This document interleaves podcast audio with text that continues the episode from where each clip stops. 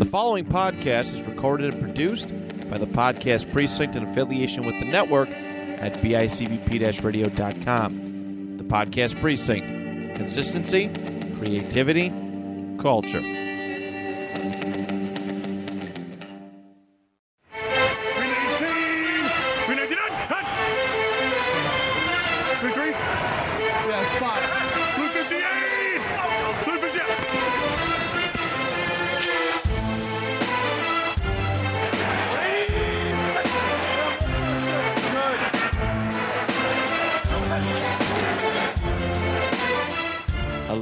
Everybody, and welcome to another brand new episode of the Two Point Conversation Football Talk for fans by fans right here on the network at bicbp radio.com. My name is Matt Johnson, one of your hosts, and alongside with me every single week for your film room episodes, the man who has not one, but two non existent ACLs. His beard is looking fantastic. All right. You need to keep that. That's not a problem. I mean, It's, it's the easiest thing in the world to do. it is. You literally don't do anything. Isn't it? That's that's every time I've had a beard, that's kind of how it's gone. It's a good Yeah. look for you. I'm not used to you Well- with the full beard, but um, and uh, again, I'm not your wife, so I mean, I don't want you to uh, listen to what I have to say because I I'm not putting out. She she Mhm. might, so it's up to her. Does she let she into the beard? She don't care. She don't care. No. My wife It- likes the beard, but I work in a very dusty place, like with white dust. And it's really hard to come home from work and explain white stuff in your beard. Yeah. Yep. Yeah. You're not Santa Claus. You know No. what I mean? No, sir. Nope. It's like just everywhere. A little weird. Yep. Okay. mean- uh, Th- There's several white things that could be attributed uh, to a not so clean look of a beard when you have pieces of white, this or that. Uh, Toothpaste. Dust, toothpaste. dust would be the least of my concerns in that scenario. Yeah. You haven't seen the kind of dust that I work with. Oh, It's legit like grains of dust. I mean, the Of only varying- dust talk we varying had on Two thickness. Point was when you tipped over a, a whole load. You told me a whole load of dust I did. onto the road. It was a whole bag. Uh, Mhm. 30, a 3,000 pound sack. And that shit came out like water. Good times. Good, good times. The worst and best unplanned overtime ever. Um, yeah, good times, good times. We are coming off the heels, everybody, of week 14, the final bye week of the uh, right. I think it's the it's got to be the final bye week of the uh, 2021 season. Lots of good stuff happened last week or this this past week. Lots of bad stuff. A lot of cool plays. It was uh, there's so many cool plays that me and Brian accidentally picked the same defensive play. No, that's on me. That's reading comprehension 101. I'll be honest. I just wanted to hear you say it. Yeah. Yeah, that's totally on me. It's tough. It's I feel Which- you, man. You got a lot on Which your plate right also now. reveals, well, it also reveals that I didn't look at your plays ahead of time. Yeah, that's a big fu. And you know what? Um, I don't have an excuse, you know? You're a busy guy though right now. Yeah, right. Totally, totally busy at home, uh, do doing nothing but playing Madden, which I lost to you uh, yesterday. You did Awesome. very exciting fashion, by the way. That was game of the year. Sure was. Uh, Matt, in- in all honesty, let's just talk Madden real quick. Sure. In all honesty, I was so concerned with what I was doing offensively and sticking to my own identity that I didn't even realize how you were kind of like lulling me into like a sleep. Like, like Matt's so methodic. He is. I'm so usually not. I'm when usually it, not. when he's playing his Madden. He he's so real life, just marching it ever so slowly down the field, using the clock, you know, not rushing between plays, going back. That's the other thing. You kept going back to the menu and selecting from the play selection menu. Where like I didn't even know people did that anymore. I pick one play to start the drive, and then it's nothing but shotgun, hurry up, and I'm just changing my plays out of there. And I was like, this this guy's he's he's dedicated. I was setting you up for super, for future matches, so um, I got you. Well, that- I'll definitely bite. Oh yeah, You got me on that. oh yeah. I'm bringing my PS4 to Indy this weekend. Maybe we can play. Maybe if I get some downtime in the hotel, we could play some. I can play it in some Madden. I don't know. This. I have to get the PlayStation Network. oh yeah, that's right. I'm cheap, man. You I'm are. a cheapskate. Do you have to get the network? The- Well, the network is free. The network. The network yeah. is no. The network is free. Is it? PlayStation Network. It's not like Xbox. PlayStation Network is free. Okay. So you can't be that cheap. Um, but uh, but yeah, so we have some exciting stuff, everybody, to kind of look through today. Um, I selected a Justin Herbert play, not the one that everybody's thinking about. Um, that was beautiful. I would have loved to uh, to really found something that was worth like breaking down methodically. Um, but there wasn't there. But we got we got a pretty cool uh, Justin Herbert touchdown pass, and uh, I took a look at a uh, Dak Prescott interception against Washington. Uh, Brian's got a couple things he wants to look at as well. Brian, what are we looking at today from your end? Uh, well, a play that we watched together on Sunday, Matt came over to the house while I was, you know, with my my feet up, not doing nothing. I was like, "Hey, man, why don't you come watch some football?" So he made the trek down south to come visit me, I did. and uh, we we watched most of the Washington game with Dallas, uh, and we watched that beautiful dime, not really dime. I don't know why I said dime. How about this? A bombastic catch by Sims That works for me. just no reason that that play should happen. And then I had to look at uh, another Washington play, but guess what? I wasn't allowed to do it uh, because Matt already picked it. I did. So then I just went a little further down the tape, and uh, I, I picked up. Um, what did I pick? I'm trying to remember. It was the Bears and the Packers. Yes, Fields, strip sack. Fields getting strip sacked. Yes. So, um, so that's what we got to look at today, everybody. And then, of course, following up the Losers Club, we're going to cover the uh, the Jets Yes. and Welcome. and the Jaguars. Welcome to Oh, welcome, welcome. the Losers Club. Going to be really fun talking about you. All right, let's get into our first play this week. Okay, it is a uh, as I mentioned, it is a Justin Herbert Chargers play. A uh, pretty cool little uh, little sequence of events. Gets them downfield, and they put some points on the board against the New York Giants. So let's uh, let's switch over the camera view. And let's watch this play unfold, and then we'll start to break it down. Third and eight. Herbert to the outside. He's got Palmer, and he is in for the touchdown. Did the dirty work early, gets the glory to close the drive. Yeah, he just gets right. He gets in here a little stick route on the inside. You see the fake to the outside, exploiting the inside leverage of 34 Williams, and then it's just Katie bar the door. I'm going to the end zone. Love the dance. Love the color of the uniforms. That's the most gorgeous blue in all of football. Is it? Okay, the powder blue edges it out, but I like it. It's too. It's got too much of a Billsy blue. That's probably why you like it so much. Yeah, bro. Like if I didn't know that I was watching the Chargers playing right now, I would think this is the Bills uniform. From where I'm from where I'm sitting. yeah, I don't normally like the blue on blue uh, match, but when it's got the white helmet to offset it with the Chargers and the Bills, I like it. Yeah, yeah, it's not bad. Yeah, bright helmet. Yeah, it's not too, not too bad. Um, the situation we're looking at here, ladies and gentlemen, is it is 12 minutes 13 seconds left in the second quarter. Uh, third and eight. So uh, they're starting on the 12 yard line, the Giants 12 yard line. The Chargers are, and they have to get to the uh, the Giants four. That's how math works. Uh, and uh, we're tied at seven. So Giants have been playing a pretty competitive game at this point, led by uh, the great Mike Glennon.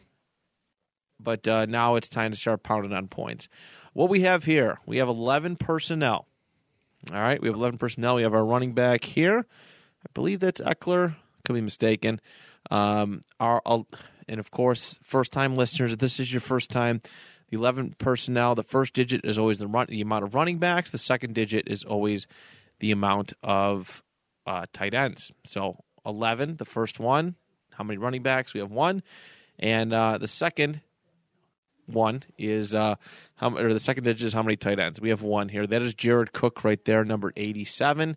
He is lined up just backed off the line, of course, and uh, we got three wide receivers. So the formation that we have here is a shotgun doubles wing, and what that basically is, it's a pretty balanced, you know, setup for for an offense. Right? We got two and two, um, essentially. So uh, so it's not the trips that I like, the trips left, the trips right that I really like. They're not close enough to really kind of pull off that kind of thing right now. Um, they probably could, but uh, but yeah, that's what we're looking at with this formation. And what it, what it allows you to do is it really splits out the defense, right? You you put two guys on one side, two on the other. Um, as far as defense, if if you're in zone coverage, it, you know it's it, it splits the defense in half and kind of opens up the middle of the field. But um, things open up really, really well here for the Chargers. For the Giants on their side of the ball, they're in a base 4 3 uh, defense here, and they're looking at uh, cover two. Uh, there's two men deep. Cover that's what that's what basically cover two means. Again, for first time listeners, you never listened to film study before. Cover two, uh, whatever the coverage is. Cover one, cover two, cover three, cover six. That's how many men are uh, are deep. How many defensive backs you basically have. So uh, let's start to watch this thing again. Yeah, it's just it's it's formulated pretty well, and uh, I was actually a little surprised uh, how this kind of route came to play, um, and actually that it got into the end zone. It's one of those unique ones, those little weird routes that if you uh, if you find a way to turn it turn it up right, you know, and you score, it's it's uh, that's a little bit of a bonus. So let's uh, start to take a look at this thing. Ekeler hikes the ball.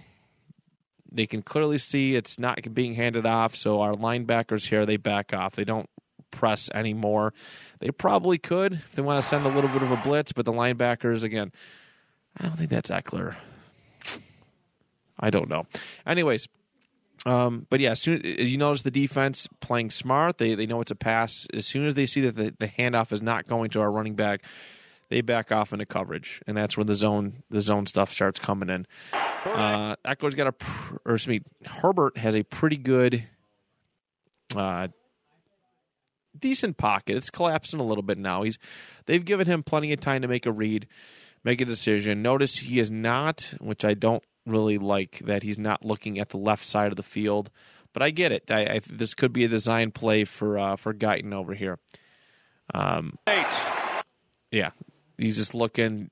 He's not fooling anybody. They got pretty good one-on-one coverage on both these receivers over here, on Jared Cook and the receiver over there. And uh, Guyton gets on the inside, which is the important thing. This is a stick route. They do say this in the video. It's a stick route. They kind of it kind of goes up, in, and then when he catches, I mean, th- this defender is like not aware. Like all he has to do is like reach out his hand, right? You'll see it. it it's not. They're not very there's not a huge gap in between them. And uh, he doesn't get that, but he, they leave so much room. There's nobody really protecting here. Um, usually I see these kind of routes go to the outside a little bit, maybe go out of bounds. But uh, he had a wide open lane here for pay dirt. Outside, he's got Palmer, and he is in. And that's the beauty of this thing too, because I think that's Mike Williams back there. He pulled off one of the defensive backs. He pulled off one of the defensive backs. I kind of opened up that lane if you will, for mm-hmm. um, for Guyton to get in. So let's take an, uh, another look at this, real nice and slow. Um, yeah, let's down enough. You got a shotgun, the hike. All right, linebackers are pulling back. They're that's covering the middle of the field. They're, they're, it's pretty well covered in the middle of the field. One of the linebackers goes off in a coverage. This is kind of his zone and uh, I'm not sure exactly who that is back there. That might be McKinney. I don't know. Um, he's guarding him and this other guy. Notice that they're guarding the first down line. That's the big thing that their job is to protect. Third and eight. Then they see it start to open up. Guyton cuts on the inside. Herbert to the out. Gets it.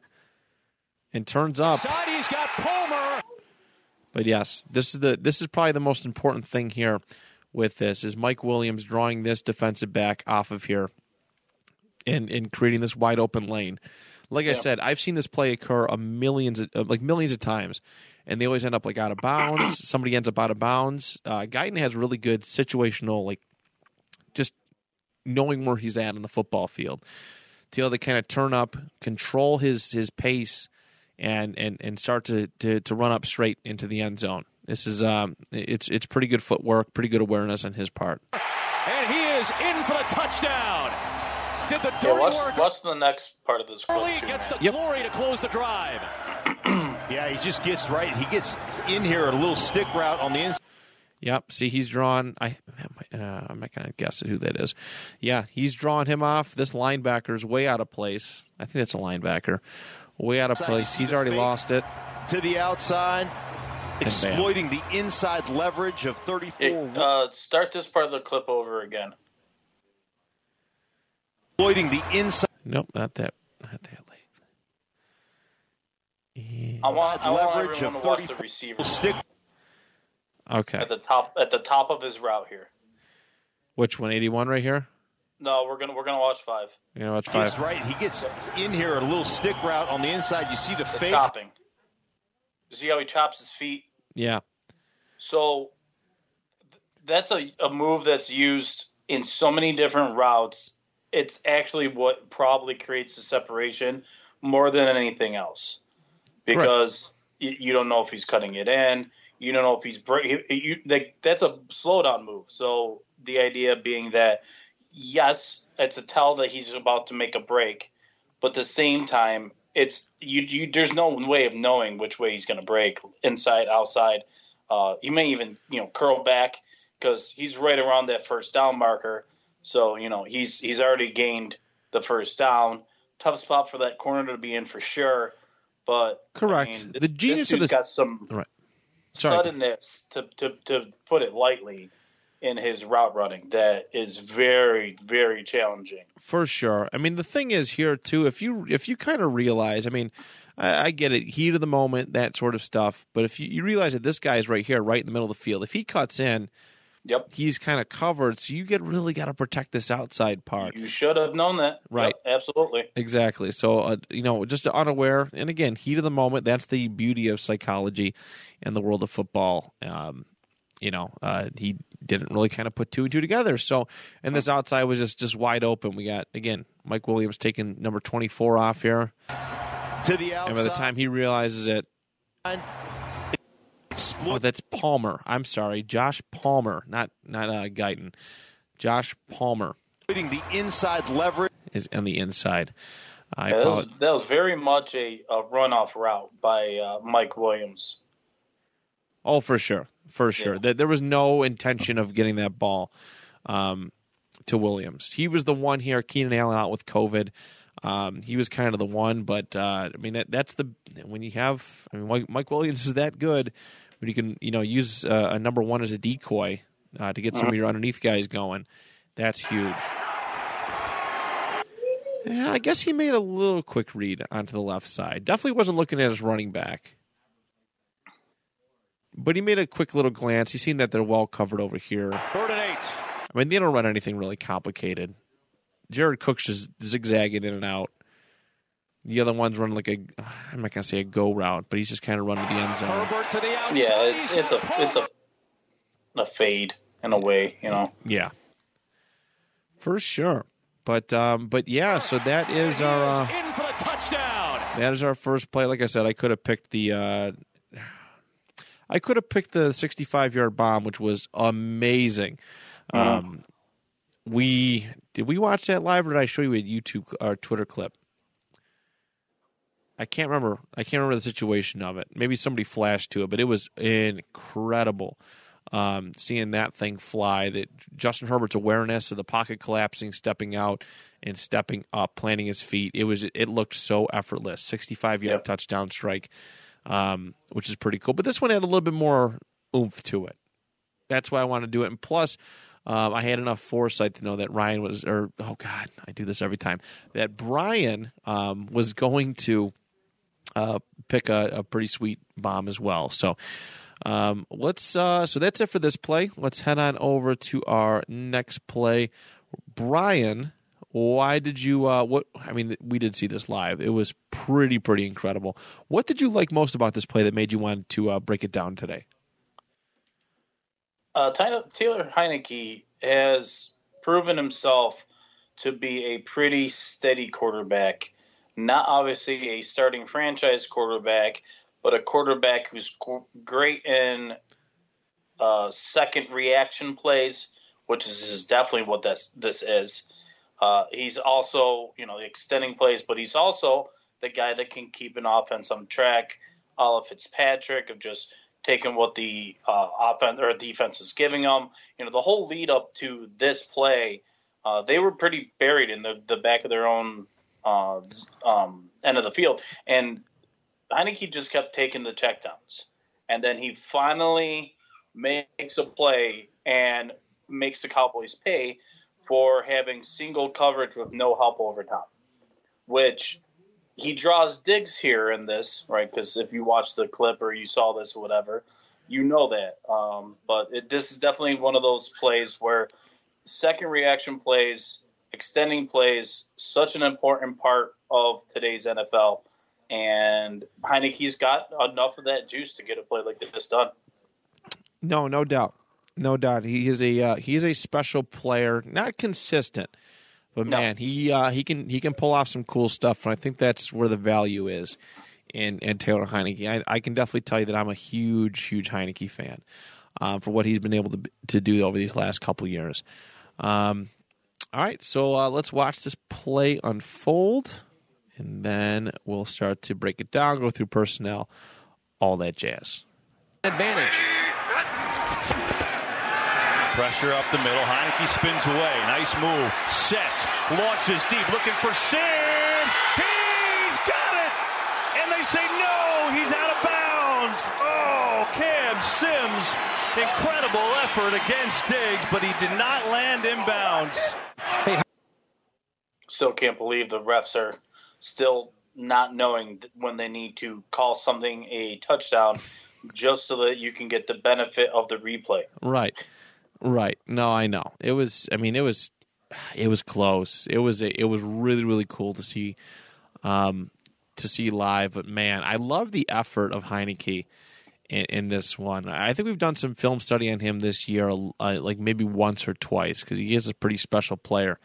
Um, but man, I love the like the lean. Like it's not like fundamentals, but I like the way he like leaned into this thing.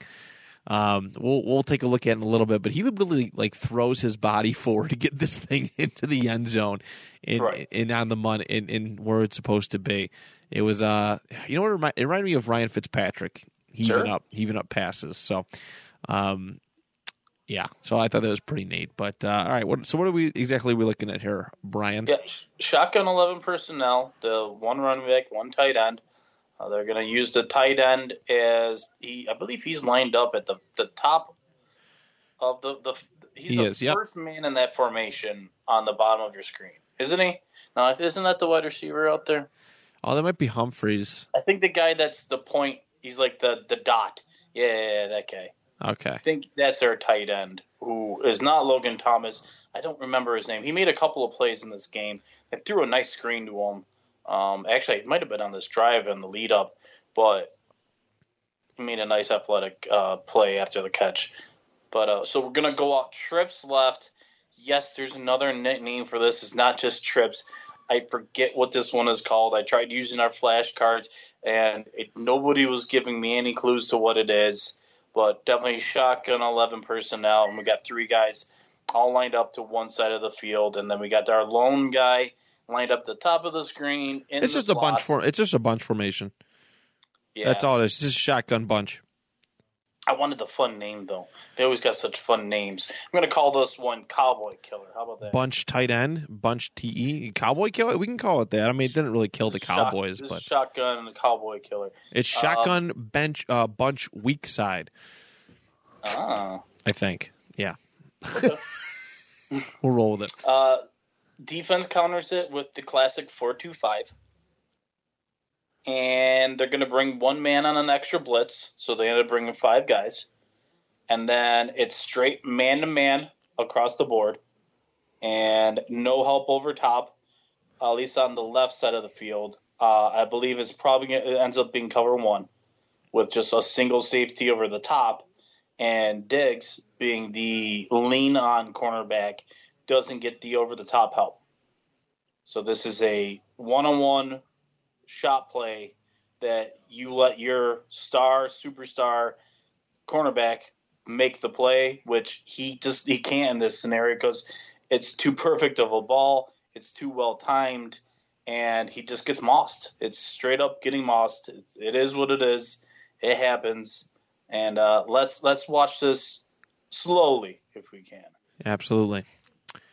I wish there was a slow down mode, but yeah, let me know when to stop. Advantage. Oh, let me turn it down. Pardon me. Man, pause. A lot of quarterbacks in this scenario would be in a lot of trouble. And hey, let's be fair. Heinicke had taken plenty of sacks that day, so this would have just been another notch on the uh, on the Cowboys' pass rush belt. There's there's an absolutely atrocious sack he takes in the uh, third quarter. I think that's the, actually what he gets hurt on and ends up having to leave the game. But Yep. it was a fourth down play that's inexcusable. Cannot take a sack on a, a go ahead. You know, you literally were going for the tying drive, um, and he just completely whiffed. But anyways, that's not this play. This play, he's gonna make some magic. So he lets the blindside defender get pretty close to him. I'm not. He's not shocked by the pressure. I'm pretty sure he knew for pretty good chance they were going to bring some pressure. And the biggest reason is Dan Quinn, the defensive coordinator. That's what he does. Yes, He brings pressure. He brings blitzers constantly, and there's a blueprint on how to move the ball. And it's not fun, and it drives quarterbacks probably crazy in prep. But the idea is you got to hang in there. You got to hang in there. You got to try and give your linemen an extra chance to give the wide receivers an extra chance, and you need to make a play when a free rusher is in your lap, and that's what he's going to do here. absolutely. All right, play it forward a little bit more. Pressure up the middle. Heinicke spins away. Nice move. The setting of the feet, so key. Taylor Heinicke doesn't have a cannon arm. He's not an elite level passer as far as arm talent goes. Good enough arm talent, but he if he gets his feet if he tries to throw this with his feet a little more squared and he doesn't have his left foot driven into the ground and, and stepping into it and putting his body behind it, this ball doesn't stand the chance that it that it deserves, that it needs in order for it to be a play that can has a chance of being a scoring play. Right. So look right there where you have it froze. I mean, that is you. You want to show young quarterbacks like the way his, his hips are already engaged, the way that he has already stepped into that throw, and the way he has his arm bent. Everything's in perfect alignment, and he's going to use physics, right? Because this is science, folks.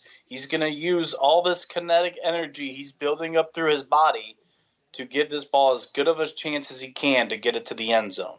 The ball placement on this ends up being silly, but you know it's also uh, due to the fact that Sims goes lays all out for this. He does. Yeah, look at Heinicke. He literally like shot put this thing. It was it was like it was I, it was one of the wildest throws I, like I, I've seen in quite some time. Launches deep, looking for Sid. He's got it. And they say no. He's out of bounds. To to to pin the ball that close to the sideline without throwing it out of bounds, with so you have the right height, so that the defend, near defender right is or the, the defender who's defending front side of that wide receiver. You know you have to get it over him, but at the same time you can't throw it too high because they don't carry out the back of the end zone, and you can't throw it too wide or else it'll go out the sideline. So it's literally thrown in one of the only spots on the field that Sims can have the play on the ball. Correct. And yeah, he did he did pretty swell with it. Severe trust too on this throw. Oh yeah. 100%. hundred percent. I mean, the, the placement of it, it could be easily picked Yeah. in the end zone too, very easily. Yeah, I also think that the first and ten is a hindrance to Dallas. Uh, them bringing blitzers here on first and ten, Right. and and and having Washington counter it with the uh, spread formation, you're giving yourself more field to have to try and cover instead of if this was like say third and eight, you could kind of protect yourself just like we saw in the last clip with the Chargers where they were protecting the first down marker. On this first and ten, I don't know what you really want to focus on covering because now it can kind of go anywhere, and it was well timed for uh, when to call this play. I love I love the timing of this play. You bring up a great point. Like uh, again, like psychology, flow, all that stuff. You wouldn't normally call this stuff. Throwing a bomb on first and ten at your own or the opponent's forty. What are we at here? The 43, 44, Yeah, like forty three ish. Um, yeah, it doesn't happen very often, and not especially with a guy like Taylor Heinicke as well, right?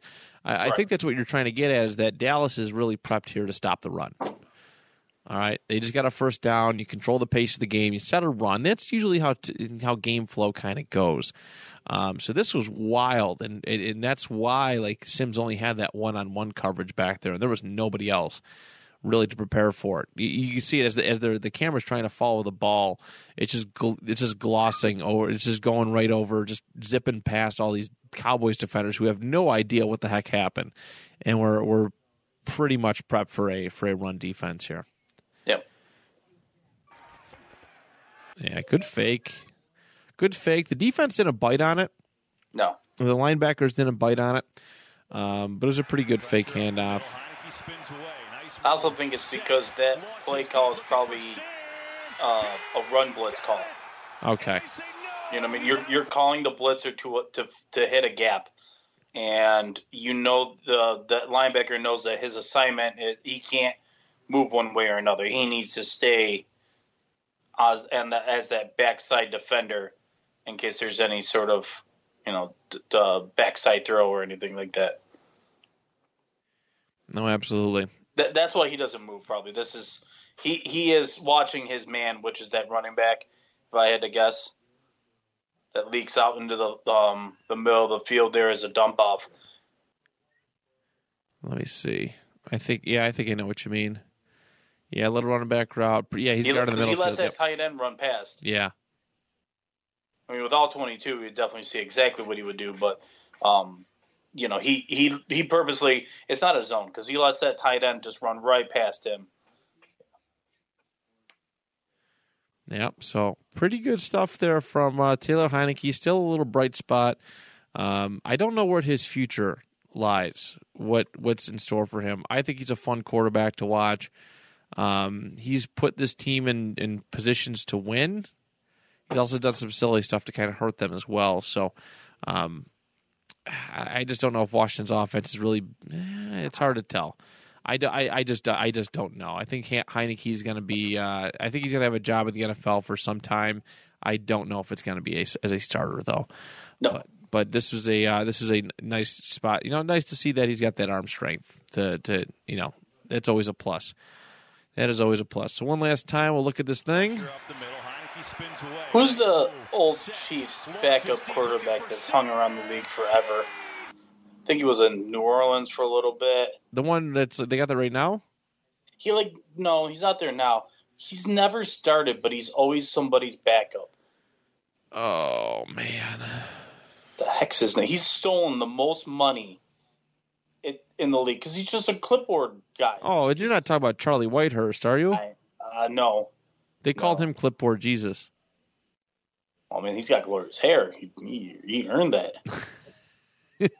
Yeah, he he made a ton, ton of money. Uh, Chase Daniels was a was There we go. a back, pretty name. good back. He didn't play for the Chiefs though. Was he the starter or was he a starter? Like, He was with the Chargers. yeah, I guess so. I think he's the Chargers backup right now. he's stolen so much money as a backup quarterback. thing. What a life though, huh? I'd rather be QB too. Hey. Um, Ain't wrong. no, nothing wrong with that. But all right, very I'm good. speaking of jealousy. Obviously, everyone knows that. Oh, naturally, naturally. Um, so, all right, everybody, that is our final offensive play. We're going to move on to the defensive stuff now, as we always do. Same game. Um, same game. Washington is starting to rally back a little bit here. Um, actually, I don't think this is too far after. I could be mistaken. Dallas is up 27 to 14 here. Uh, four minutes, 20 seconds. No, this is way after. Excuse me. Four minutes, 26 seconds left uh, in the game. Second and seven. And, uh, and Dak is going for, I mean, it's second and long. Probably an unnecessary run play. But looking at the way that the defense is, I guess I can understand making that call. Um, but they're up they're up two touchdowns at this point. So it's like really, you don't got to force it. But uh, let's take a look at this play, and uh, let's see what we got here. We'll start to break it down in un momento. Long way to go, but that's the process of a four-minute offense. On the fake, Prescott pumps, throws, intercepted. Holcomb's got it with a pass to the end zone. Holcomb still on his feet and he's in. Oh my goodness! This game just changed dramatically. A pick six for Cole Holcomb. All right. So completely unnecessary uh, throw here. I'm not sure if that was a play call. I don't know if that was an audible, but they literally just put Washington right back in the game with four minutes twenty six seconds left. Um, yeah, not not ideal situation here. What we got here, and this is actually pretty cool. This is almost all 22 view. Almost, it's really cool. Yeah. It's a really cool shot here. Um, I forgot which channel was. Oh, it's Fox. It says right in the top corner. Uh, Fox got this really cool shot. And when I was looking up for like plays to do that, I was like, man, is there another angle of this? But I kind of like that they have it set up the way that they do. Um, the again, the personnel schemes, formation, all that stuff. Dallas is in eleven personnel. All right. Uh, for audio listeners, you got a running back pretty far back. It's single back formation. Um, so Dak is directly under center. We got Corey Clement here. It's always nice to be actually be able to see the names when we're trying to talk about this film study stuff. Um, Corey Clement is like seven yards back, eh, six, seven yards back. And we have an extra guy up here, a tight end to the left side of this offensive line. So an extra man on the left side. Um, single back deuce slot. That's uh, that's the design of this play. So we have uh, again we can't see them right now, but there are two wide receivers on the left side of the field. So beyond uh, beyond the camera view, um, I'm mostly positive. Yeah, I think the way that this this play shakes up, it's it's that. Um, and then the defense. We're looking at a three-five-three defense. All right. Um, we're actually going to see this twice. We're going to see this in just a moment here too. Uh, this is when we kind of had to dig up. It's really strange the way why they call it a three-five-three, but I, I understand it. I guess they send five. They have five on the line. They have a you know kind of guy right in the middle of the field. They got one man deep. So cover one zone. That's what we're looking at here. Yeah, it's uh, when talking formations and then also doubling down with trying to bring in personnel. It gets confusing because of how multiple most defenses are nowadays, Correct. and this is utilizing a three-three-five uh, personnel, but then they they play it like it's a four-two-five nickel. Correct. This is one of the, yeah. This is one of those vast layer things where disguising defenses, right? We've talked about disguising coverages before, um, but disguising how you play this stuff. This is this is how advanced that film study can get, and that's why we love it so much. Um, is that it's it's so deep, right? Yeah, it looks like one thing, it plays out like another. So they should have slammed the ball down their throats with this. The the formation matchup right now, you slam that ball off the left side, and oh heck yeah, yeah, Oh heck yeah, I agree. So let's start to break it down, trying to figure out what the heck happened here with Dak and this uh, this interception. All right, because it was very. I'm not going to say it's uh, very uncharacteristic of him. Uh, I'm very glad you. We both wanted to pick this, and and obviously I'm glad that you did as well. Um, but shout out to my boy Rob who follows the two point page. Hey, thanks, Rob. R- Rob, uh, big fan of the show. Hopefully, he's listening to this episode or watching the YouTube clips later on.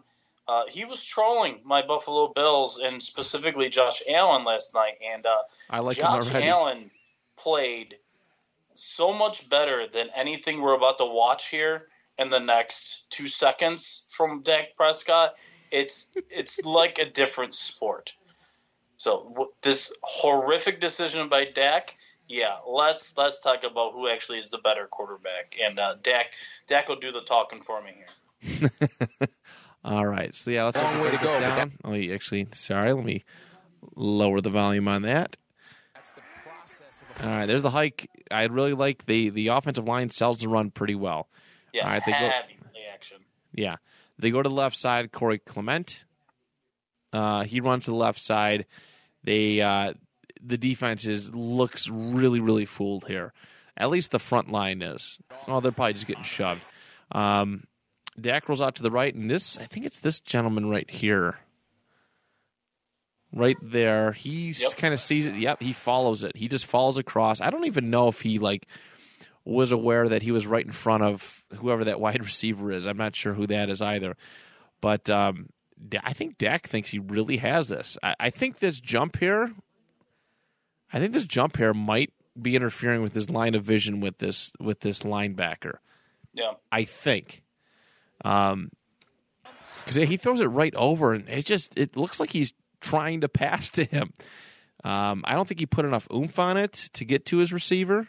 I, I'm not exactly sure what the heck happened here, but it was a. I mean, it was a line drive, but listen, they sold play action well. but that's the process. They sold the play action very, very well. The line, they they they really did, and uh, yeah, coming back around, I could see why you take that shot. Sure. I could I, right here. I can definitely see why you take that shot. So if Dak puts that ball out to the right a little bit more, probably a little bit closer to the numbers, I think he's got this thing for a first down and then some. Um, but he he didn't throw on the go. I think this is what killed him here. And I don't know if Dak's really a throw on the go kind of guy. Um, I'd have to watch probably more film. I don't watch him enough, as much as I would like. But he stops, plants his feet, and that gives this linebacker plenty of time to catch up and uh, and, and make that pick. You see that? You see what I'm saying? So he like slowed down momentum. If, he, if he's running to the right hand side, he's got this guy all day. He's got his man all day. But he took he that one two seconds that he stopped to plant his feet, which is good. Which you know quarterbacks are supposed to do. It gave his linebacker time to just run right in front of the ball, and it, it was that was one of the easiest interceptions I think I've ever seen. I mean, I'm not sure if he thought that they caught the defense in the zone and the play action with zone um, trying to g- uh, guard against the run. You probably would see the linebacker stay in one place or another. Either you would see him bite and, and follow that linebacker across the formation, or follow that running back across formation, and then you have that free window, or you would see that he doesn't really move the zone at all, and you would still know where he is. I think this pick happens because Dak loses that linebacker when he turns his back on the play action. Right. He when he turns his back to the to the line, which is a huge, you know, downside to play action is you you take your eyes away from the defense, which is what evolution like. That's why Peyton Manning was always in shotgun because he never liked the idea. Um, he, he would run it, but he would never like the idea as much. Like I'd rather watch them from the entire snap. I don't like when I turn my back and now the defense is Readjusted. Right. Yes. So this linebacker trails uh, like he's supposed to the play action. He's following the action of the pulling guards. You know, everyone going to the to the left, the linebacker is right, but he's very aware of that tight end. And I don't know if Schultz was supposed to set like a little chip block or something, just something to show that he is blocking for a handoff to the left. But he just leaks out to the right so immediately, and that linebacker, I mean, ginormous balls on this guy, actually brains on this guy, uh, to to be aware of that and to just you know stick with his guy because that's what it probably ends up being more than anything is a matchup of man that maybe you you read as zone or were hoping was going to be zone, and then you you didn't get what you expected. Right. So, all right, let's watch this play unfold one more time. And watch that guy right in right in front of Right. Dak there. Right in the middle. across, yeah, he but watches doubles it. back right away. That was smart. Like I like that movement. He didn't commit to it. He didn't like take full. He did like side steps, right? Like we used to do in football practice. Like they call it karaoke, right? You just kind of sidestep and you're you're kind of watching it that way. And then when you actually see the play whole you know unfold, that's when you kind of hit your quote unquote break. But he did a very good job of not committing to that. Like it was just Yeah. it was it- it- pre- precautious. Cautious is the phrase. But um, but not ready to uh, not ready to commit to that. So pretty pretty swell there. Um, yeah, you gotta you gotta read your keys, man. yeah. Holcomb. Cole Holcomb. Cole Holcomb. Great play. Great play. Made things very, very interesting in the final stretch of this game that was actually pretty lousy in the first half. So, Yeah. um, but And if that was a Bills linebacker, uh, that would have been an easy completion. Just Possibly. Possibly. Um, all right, bud. We are on our final play before we hit our Losers Club segment. Sunday Night Football, Chicago and Green Bay. Um, why'd you choose this? What uh, what made you want to choose this play? uh, that I couldn't choose the other play. Oh, that's true too. That's that's fair. No, it, this I had watched this play, um, and it's just you know Justin Fields has shown some spark even in this game. You you see the athleticism, you see the the, the ball just pop out of his arm. You know he's got a, a really good NFL arm, but he's struggling in game speed. He's things don't develop as quick as they need to when processing the information and you can get away now. Right, if you have to play the Bears and make it to the playoffs, uh, and they're in your way, go ahead and blitz the crap out of Justin Fields because he cannot decipher right now. No. He can't. He might someday, but today, as I stand here, sit here, lay here, I'm laying here. uh, today, all these rookie quarterbacks, all of them, uh, including the anointed one, Mac Jones, they all struggle severely with heavy blitz because these athletes are better than anything they had ever seen on a consistent basis in the NFL compared to college. College, you'll see some, especially if you played in the SEC like Mac Jones. You'll see some freaky dudes that can do some freaky things, but you don't see six of them all running at you full speed, you know, with then also having to decipher, you know, zone, man, okay, it's zone, cool. What zone? Cover three, cover two, cover four, or is it actually a, a mixture of the two?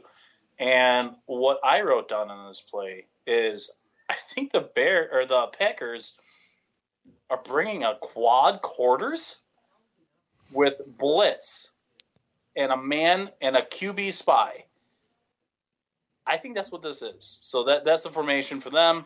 Uh, Matt, you told me this is same personnel, but with the same forma- uh, lineup of three It three five. looks yeah three five three. I think that's what they call it. Three, Yeah, three. it looks just like what Washington just pulled on. Um, I mean exactly, ex- excuse me, exactly like it. Maybe just Yeah. pulling in the cornerbacks a little bit tighter. Mhm. Um, but that's that's really about the only difference. Yep. So Now we have, uh, I- I believe it's eleven personnel. Might be twelve. no, no, we got some. You think twelve? Oh yeah, definitely one running back. Let's see, tight end right there. Yep. That's that's eleven. That's eleven. Because right, they would they would have. Well, because I can't see the other guy. That might be Robinson. No, Yeah. Robinson, Mooney, and then some other. I forgot who the other one is, but um, but yeah, I'm pretty sure. I, I'm pretty sure this is 11 personnel. I think that's Cole Kmet with his hand in the dirt. Gotcha. So, all right, let's watch this play unfold really quick, and then we'll uh, we'll start to break it down a little bit more. Turn it up. And here we go. Big underdogs. Second and five. Fields, look out from behind, gets hit, flag is thrown. Ball is out for the moment. Preston Smith, whose name I haven't even mentioned.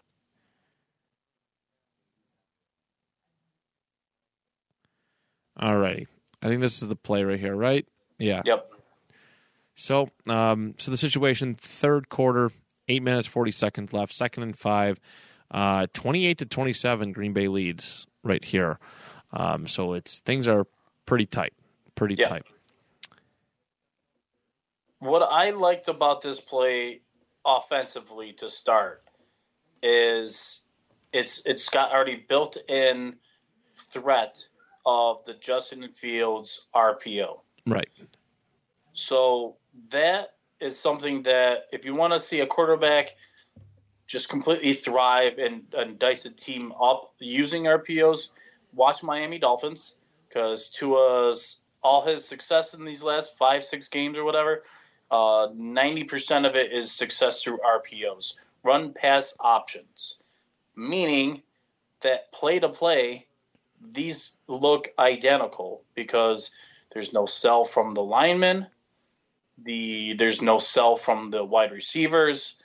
All the plays look almost identical because the running the the wide receivers are out in routes, and you have your linemen doing the best they can to show that they're trying to run block, which is an interesting sell for 340 pound men um, to do something that they want to do, which is smash somebody into the ground, but they can't because they're supposed to stay close to the line of scrimmage. so good job on the Bears um, finally adapting the offense to Justin Fields. What goes wrong on this play is there's way too many guys blitzing for what they have in to block, just straight up.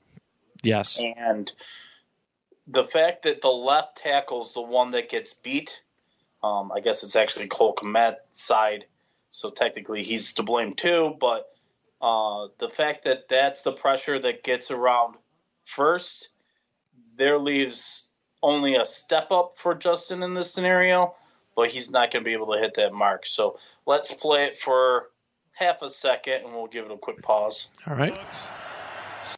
And there. Okay. So already, as he's getting into his drop back, I can see that Chicago Bears linemen are already losing their battles.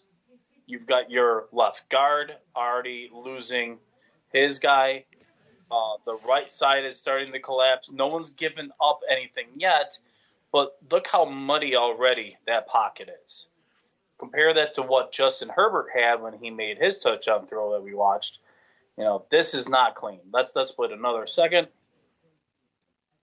Second and five.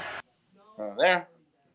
And it's still it opens up. So Justin Fields could step up into it, but at the same time, are you really asking him to step up with that that Green Bay Packer within just three yards? Like that wouldn't feel natural. No. That's not something that Justin Fields is going to want to do. So it's just too many guys, and you have a guy that that isn't a great anticipatory thrower. So it's not like he could hit his back foot and let it fly without seeing where his guys are going. He's probably looking for an open wide receiver, which he gets when using the RPO, but not all the time. And in this scenario, like um, we got a linebacker who's doubling in zone, and he's also I think doing QB spy here. So you got the the guy This that's one in the middle. Up, yep, he's lined up at that first down there. Yep. Yeah, he's watching Justin Fields' eyes the whole time. He's not respecting. That's Cole Kmet, probably right. So Cole Kmet's um, number eighty right here. Right. He, he Yep. just he's not about it. yeah, I think that other defender. This guy's covering that's him. his Correct. guy. Yep. and they're dropping into a quarters zone. So, meaning they're giving you literally all those five to ten yards to work with, because their whole point of what they were doing was we're going to get as fast of pressure as possible, which is exactly what happens. I mean, I don't, I don't know how you you don't even get to count to two. It feels like, and then the pressure's on top of Justin Fields. Fields, look out from behind, gets hit. The Yeah. arms wide, you know, the the tomahawk chop coming over the top, so well timed. Was that, was that Smith? He's been having a good year. Fields, look out from behind, gets hit. Flag is thrown. Yes. Ninety one. 91, that's Smith. Yep. I see it on the I think my boy Rashan Gary fell on that ball from Michigan. Hail. So yeah, a pretty uh, pretty intense defensive look here. They send the house. They don't send the house, but they send a, a large group of people. It just overwhelms this Bears offensive line, which is which is not good to begin with. Second and five. And yeah, he's like he's got his mind made up, but that left tackle is beat. You, Yeah. you know it's not good when the when the Packers players in between a lineman and your quarterback, like directly, like Oreo in between a quarterback and his lineman. It's just it's not good. Fields, look out from behind, gets hit. Flag is thrown. Ball is out for the moment. Tough break. Fields could be something, man, but it's like it's Chicago. They just they can't figure it out, and I don't understand. Yep. I, I don't understand. I do feel for him. I'll never forget his face. You and me sitting here on draft night, and uh, his face when he got drafted by the Bears was priceless. he looked like a pouty child, and I don't blame him. It's it's the Bears right now. Old, one of the oldest teams in the league, and they still can't figure out their quarterback position. Uh, hard to rack my brain around. But uh, is there anything else you want to add to that before we move on to Losers Club? No, no. Sure about that? The way you said nope, nope. I don't know. My wife No, says that. I'm- I'm- you, you sure you, you sure you didn't want something else from the from the drive-through? Nope, nope, nope. Very wifely Being nice. There's plenty of things I could say negatively about the Bears organization, um, but you know, I see. I see. Well, let's move on to the Losers Club segment of uh, of today's show. All right. So your film study is done. Losers Club is up next. The Jets and Jaguars are our focus today. Let's start off with the uh, let's start off with the Jaguars. Mhm. Um, they are in complete turmoil right now. Right. Uh, a lot of more a lot more reports about Urban Meyer being um, Urban Meyer coming out, uh, belittling his staff, uh, amongst a host of other things, right? Amongst a host of other things. Um, a lot of internal turmoil. Uh, he gave a pouty little handshake to Mike Vrabel at the end of the game yesterday. Um, it's bad. It's bad. I don't think that Urban Meyer makes it next year. no.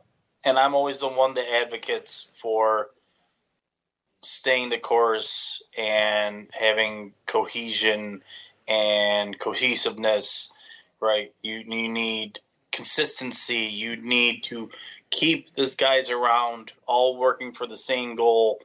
And the problem is, is that Urban Meyer talks the talk, Yes. but he will never walk the walk. He he will he has some of the the weirdest expectations of people that don't line up with what you would think that a normal head coach would want. Like if you went out and so so if you didn't see the report, supposedly he was calling out his assistant coaches about them not coming from winning traditions. Tradition, wherever they're coming from, they don't win. They've never won anything. Yeah. But here I am. I'm the guy that's won all these national titles at college level. Look at me. I'm great. Isn't he the one who hired all these assistant coaches? Exactly. so, why you would ever try and bring past experiences into it and expect it to line up with what the players are expecting? Like they're not. These guys aren't dumb. These not. These aren't 18 year old kids. You have Urban. These are grown men with families who are f- putting food on their tables with their bodies. Right. Right. They they are they are locked in as locked in can be right now. So to say that you think that your assistant coaches aren't helping because they come from a losing men- mentality and losing tradition or backgrounds and then conveying that to your your starting offensive lineman or your starting defensive like could you imagine going to a new job right and while you're up there doing your whole getting to know each other thing the boss asks everyone in the room to tell the most embarrassing thing that's ever happened to them. You you know what I mean? You're trying to be professional and then you have your boss say, "All right, we're going go around the room and everyone just talk about the most embarrassing thing that's ever happened to you, and that's going to be our bonding or something like that." There's nothing to gain out of what he was talking about. No. You're you're, you're not going to make anyone feel better or feel like the, you're gonna you know the path to get to a winning way just by calling out people and saying I'm willing to call people out. That's not how you build a team. You build a team by building trust, right? Building each other up. Confidence, right? You need to have confidence in each other. And if you're gonna first off undermine them probably the entire season and then not even undermine them anymore because you're doing it in the open with everyone to see and then I don't know, dude. It's I've always hated him for good reasons, obviously. Him owning my Michigan Wolverines for years. I always called out all the bull crap of what he likes to talk about, which is integrity and and work ethic and respect and things like that. And it's like, bro, you had some of the worst criminals I could ever imagine playing football for you in Florida. Like, you look at the lineup of the people that, besides Tim Tebow, the, look at the people that were playing football for him at, at the University of Florida. I mean, obviously the kingpin's Aaron Hernandez. I'm not going to blame the guy for that, but at the same time, there are guys all over the place that have served time, that that have done horrible domestic assaults or sexual assault, like just bad stuff, and he he took this opportunity um, because it's the next challenge for him. Right. He's purposely sat out. Didn't want to coach college football because I did that. I proved it. I went to I went to Cincinnati and we won, and then I went to Utah and we won, and then I went to Florida and we won, and then I went to Ohio State and we won. Right, with kids. You won with kids. You don't treat kids and adults the same. Correct. Yeah, these were grown grown ass people. All right. Yeah. And if my head coach who hired me is sitting there calling me a loser, being hard on me, um, we're fighting in the parking lot. you know what I mean? Like you're trying to demean me and shit. Like as a grown as a grown person, you, you're fuck you. Seriously. to, to put it to put it lightly. Um, yeah, it, it's uh, it's it's not good right there. And I I think for the sake of Trevor Lawrence, you have to pull the plug on Urban Meyer experiment immediately. Yep. Post haste. It didn't work. It's fine. Things happen. But Trevor Lawrence is the most important draft pick that the uh, the Jags have drafted in a long time. All right, first overall quarterback, a college prodigy, and he looks like a shell of his former self. Yeah. a absolute shell. and and they're and with him, they're still des- desirable. You know what I mean? To to go and, and be the next head coach if they were to fire Urban Meyer is still a desirable Correct. Draft- landing place Yep. because of Trevor Lawrence. Trevor Lawrence. I think they actually have a really good offense on paper. I think they have a tremendous offense on paper. Um, aside from like their, they think they have some offensive line issues, but weapons wise, how is this team not blowing people out of the water? I mean, I get it, injuries and stuff, but man, DJ Chark, Laviska Shenault, Marvin Jones Jr., um, that Dan Arnold t- dude at tight end isn't terrible. I mean, he's not a tight, like a, a big time tight end one, but and he, you know, James Robinson, he's a good back. He's, a, he's he was Yeah. a top three running back last year, undrafted, and Got six carries yesterday. Six. yeah, Urban hates him, and I don't know why. Um, you know, that was a back and forth thing I heard about that. Trevor straight up told Urban, "We need James Robinson out there." Carlos Hyde got like his, his like just rocked his shit rocked by Aaron Donald, not this past weekend, but two weeks ago, and he's like, "Yo, we need like, can you put James Robinson out there? We need him." So, I don't know. I, I I don't know. Like that's just this is very Ben McAdoo ish. Hmm. That's the vibe I'm getting right now. Is just Yeah. just you know nobody likes him. All right, disrupting the thing. When when listen, when your rookie quarterback has to tell you to put a running back out there, there's issues. Right. A lot of issues. Freddie Kitchens esque too. Yeah, Freddie Kitchens is another perfect example. It's terrible. You know, um, I I don't know if I said it on these episodes or another episode, but man, the fact that this team, this Jaguars team, entrusted a guy who has never won in the National Football League to grow and groom a quarterback who's also never won in the National Football League, never played in the National Football League, is beyond me. No. Is beyond me. You have to go for experience at this point. You have to go for you have to go for experienced NFL coach at that point in time. And Jaguar, Jaguars missed the boat. What they do from here, though, I like. I'm all in on, on getting rid of Urban Meyer. That's that's my number one offseason goal right now. Um, get rid of Urban Meyer. That has to be step number one. Yeah. Step number one needs to be resetting the culture, resetting the expectations, resetting how we're going to conduct ourselves as professionals. And it's no longer going to be with this guy because I think the worst thing that's coming out of it is I I mean, it's all rumors. Nothing will ever be confirmed, but the preparedness. Like, people are saying like he's he's not even close to dialed in like he used to be in college. He's he's taking short days and and not putting in the the work, and it, it kills me as a Bills fan that we lost to this team. Like it's so that that I don't use embarrassing, but that is the most embarrassing thing that happened in the Bills season. Right. Not just to lose to them, but to lose to them knowing the dysfunction and just the ineptitude of I- the, organization. I got to find the tweet here, but they caught him with his pants down. Basically, somebody asked him about some somebody's reps. All right, Oh, Jaguars. Did you see this? Yeah, and he's like, yeah, he's getting some more reps and this and that. And this dude got zero defensive reps, Mhm. yeah, defensive snaps yesterday, uh, Sunday against uh, against Tennessee. Zero snaps. So Urban Meyer has no idea what's going on. So huge, huge misstep after that. What's your number two for Jacksonville?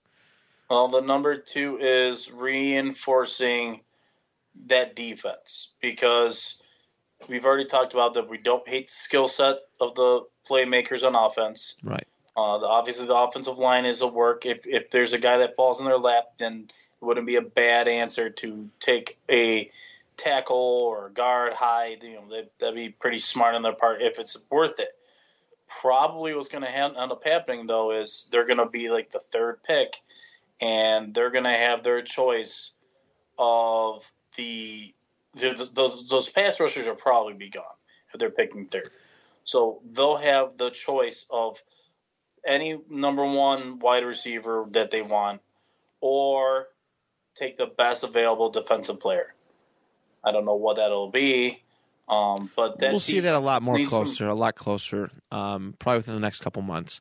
Because a they better have idea. they have they have dudes on that defense that can make plays. Obviously, their Josh Allen is also awesome, just like my Josh Allen.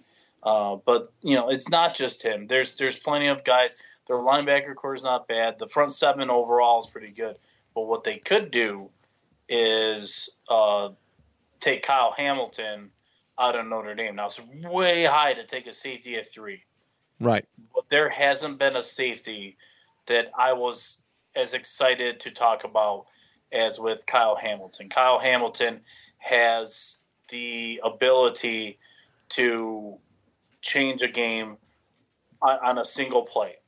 He's one of those guys. He's one of those guys that can get the strip sack to take it back for a, a touchdown or just you know a timely interception or just a great uh, ball deflection or something. He's a rangy safety.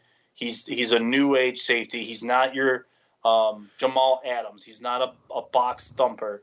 He's your single high safety who's roaming over top, and that they probably would be in a decent position to take him.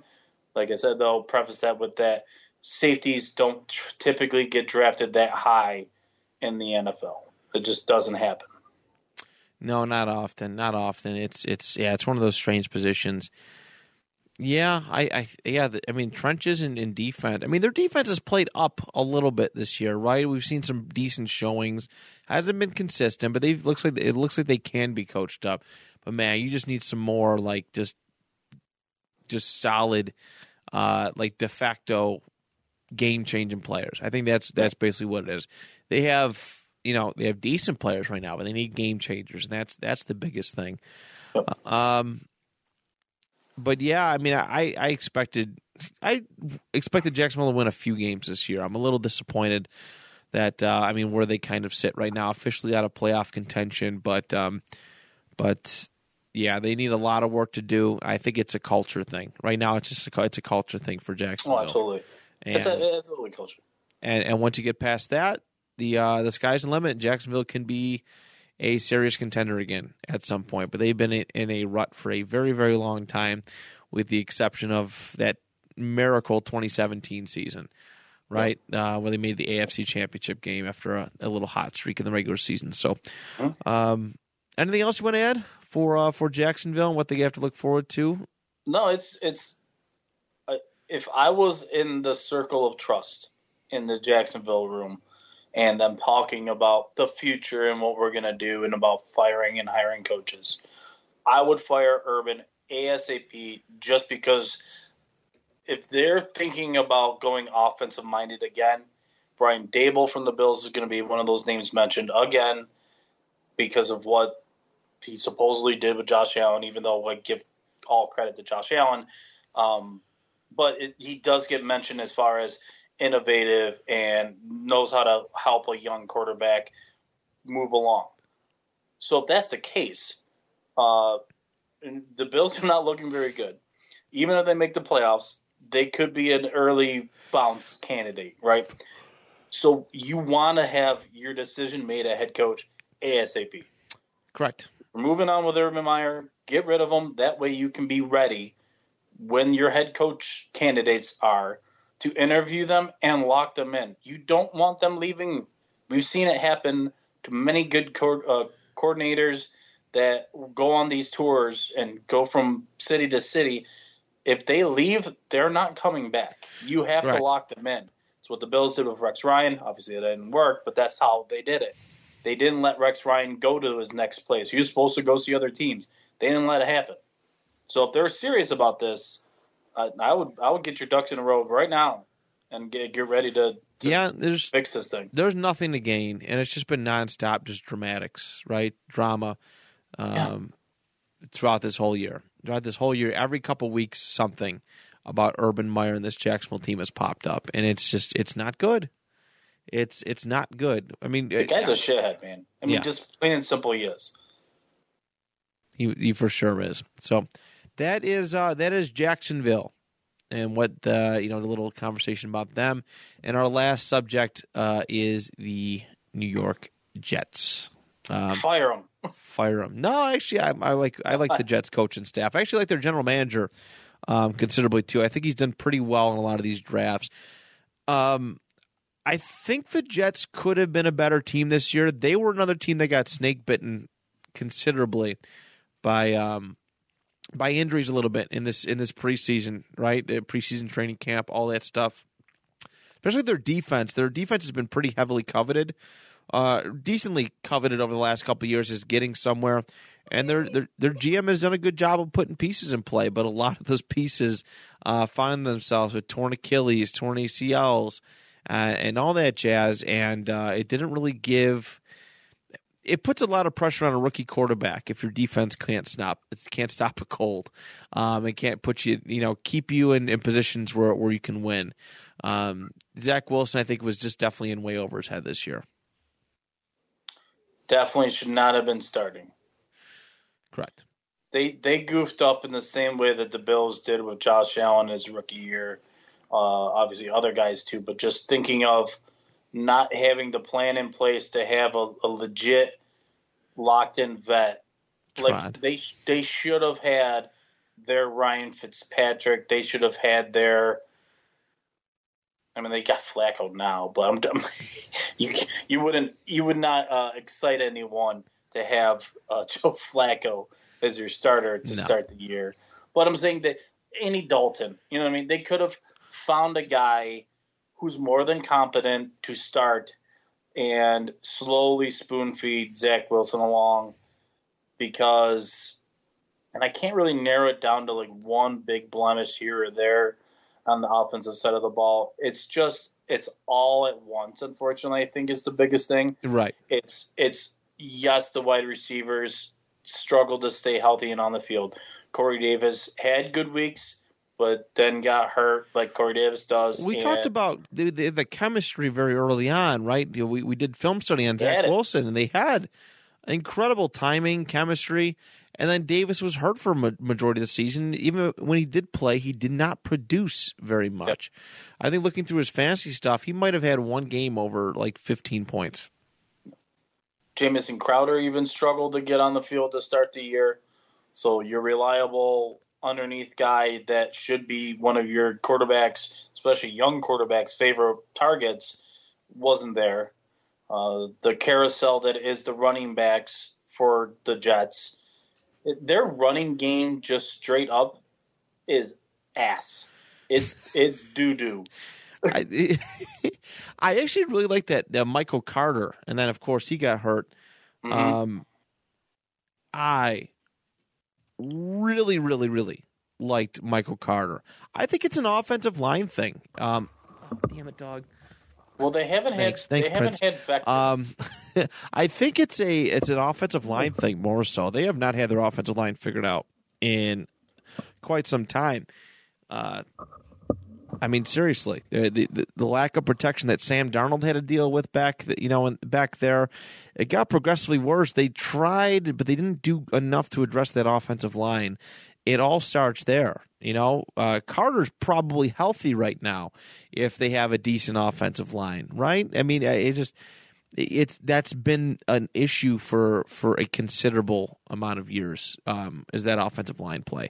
I is. It you know, and you're not going to hit all the time, but I mean, for the last six years, when I've been heavily have heavily vested in in football and all you know all teams, all that stuff, the Jets' offensive line has been a constant issue, a constant issue, and you can't get a good run game with that. No, definitely. And like I said, was the having your borderline all pro left tackle Mekhi Becton not available is ridiculously tough. Um, but it's it's more than that. It's the the quarterbacks don't help the offensive line out either. They, they don't get through their reads as fast as they should. Zach Wilson constantly holds on to the ball way too long. Always thinks he can extend the play. Always thinks that he's got the next big play, you know, ready, and, and he's gonna get outside the pocket and just use that cannon of an arm to just get himself out of trouble, which is the last thing that you ever want your quarterback thinking. You know, that that is something that Greg Cosell, uh, a guy that everyone should tune into the Sunday matchup show on ESPN. The guy's phenomenal. But it's one thing that he will always harp on, which is you need to learn how to stay on track first, and then you have in your back pocket the tricks. Right. The, the what we saw, even as basic as what Taylor Heinicke just did, which we watched in our film breakdown, which is just a simple bootleg to the to the you know near side just to get out of trouble. You know, the, those are not in the skill sets of these quarterbacks for the Jets right now, and the offensive line, you know, obviously feeds into that. It's this it's this constant feeding system of offensive line can't block, quarterback gets jittery, makes poor decisions. And it's just over and over and over again. And then the the line actually blocks well, but but they don't get the ball out in time because he's seen ghosts. You know, as Sam Darnold said, he, he's seen ghosts out there. He's because the pressure has gotten to him because the offensive line has been so bad. Now he doesn't trust them, and it's it's you all have to have each other's backs all the time and just full on trust. And it's not there for them right now, and it's not going to be until they can first off fix that offensive line. Second off, figure out what their offensive identity is I don't think they know that either. Now, No, nothing way, nothing stood out this year. no, but Elijah Moore is that one piece right now that you can look at. Michael Carter looked nice. You're right about that. He did look nice. I was a big fan of his coming out of UNC last year. Uh, but Elijah Moore is a guy that you heard us talk about last year in draft prep that is is doing what he's supposed to do. Right. He is that quick developing, quick getting open wide receiver who can make plays after the catch too. So they got that, and they understand that. So maybe next year they can take a harder look at that, and maybe they bring in another guy similar to Elijah Moore, and that's kind of how you make your bread and butter. That's that's how you get things going, which is you keep peppering defenses with these quick breaking routes, ins and outs, and and curls, and just getting guys into space. You know, that's what I thought the Jaguars were going to be. I honestly did. I thought the Jaguars are going to be this team that lets Trevor Lawrence get the ball out quick and, and get it to a guy in space and let him do all the heavy lifting. The Jets kind of figured that out with Elijah Moore, and it's probably something they should lean on going into next year. So if I had to guess, uh, they'll be picking their second now, right? They're one- Yes, I think they're second, but well, second in the AFC. The Lions are still the number one, I think, Right. overall pick right now. Right. But so they're so I think uh, I think right now the Jets are picking third or fourth. Mm, No, because we, we got to remember Houston. Houston's in play. yeah. Um, that all that all kind of comes. No, Davis Mills is going to screw that all up.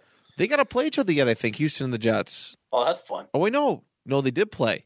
Oh, there it is. So that that that that changes some things. Actually, they, they probably played each other very recently. Um, Well, we should probably be a little positive when we talk about the Jets and say that Robert Saleh has already put his kind of identity on the defense, yes, which is good to see in the first year.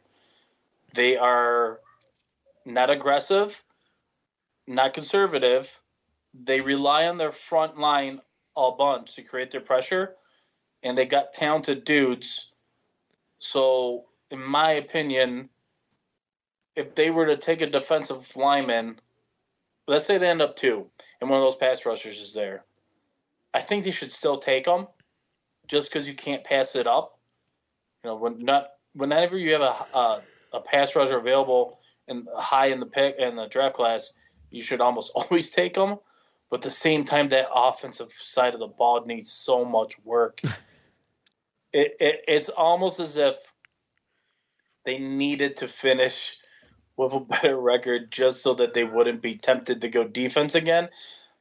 But if they're top two or three, and the, one of those guys is sitting right there, they have to they have to take them. I think they're at a point where they can't go wrong. Right? They, they- I mean, they could, but I think with what that they need and what is expected out of this upcoming draft class, you can't go wrong. Right? You have your quarterback, at least for the time being. They think he could be the guy. That's a good start. You have a wide receiver one. You have an RB one. Hopefully, you know, the RB one comes back healthy next year. Um, I, I you know it.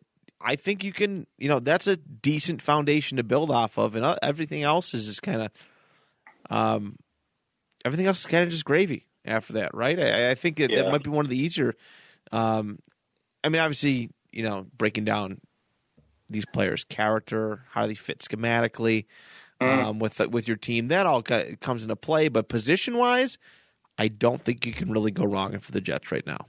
No, and and I think Saleh is the kind of guy that I think is pretty balanced. He's he seems like he's real even keel. I get a, a lot of Sean McDermott vibes from that dude. Yes, yes, very passionate, fired up coach. I think he, um, Dan Campbell might edge him out in the energy category, but uh, but but I agree. I think from a from a mentality standpoint, he's never. Um, I feel like he's never, and not that it's been good this year, but um, let emotion kind of dictate what he what he calls. You know what I Yeah. mean? Yeah, So, um, so yeah, pretty solid. They can do a lot. You know, they, we we complimented them. They had one of the best free agency periods this year. Uh, we complimented them draft wise, and I think free agency in the AFC East, they were one of the better teams. Sure. You know, we definitely agreed on that. So, um, but yeah, I mean, is anybody else you're really looking at here for the Jets to to get? Uh, I was just trying to think if because their corners are probably if there's one position up on the defensive side of the ball that I know they need to address, the cornerbacks need to be addressed. They are bad. They are really bad. They are not competitive. They have poor technique. They don't have great skill sets to come in. So if there's a cornerback that they can take, they should do it. Um, but they're probably not going to have one. And then um, trying to think if there's anyone in like the later rounds that I would be an advocate for. You know what? If if later on they could find their way into drafting a, a real good rangy linebacker, I know they have C.J. Mosley. Yeah, and he's nice, but God, is he expensive?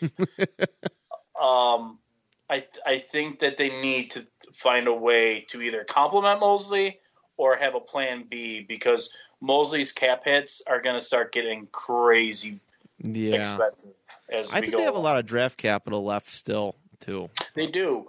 They do. They they and, and like you said, Douglas, their uh, GM is very um he's he's so obviously he's got an eye for talent.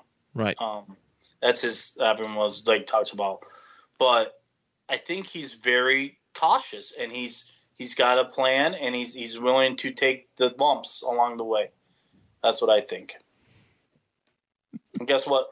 There's a lot more lumps to uh, to smooth out here. There certainly is. There certainly is. So we'll extensively look at the, what the Jets have to do um, at the conclusion of the Super Bowl.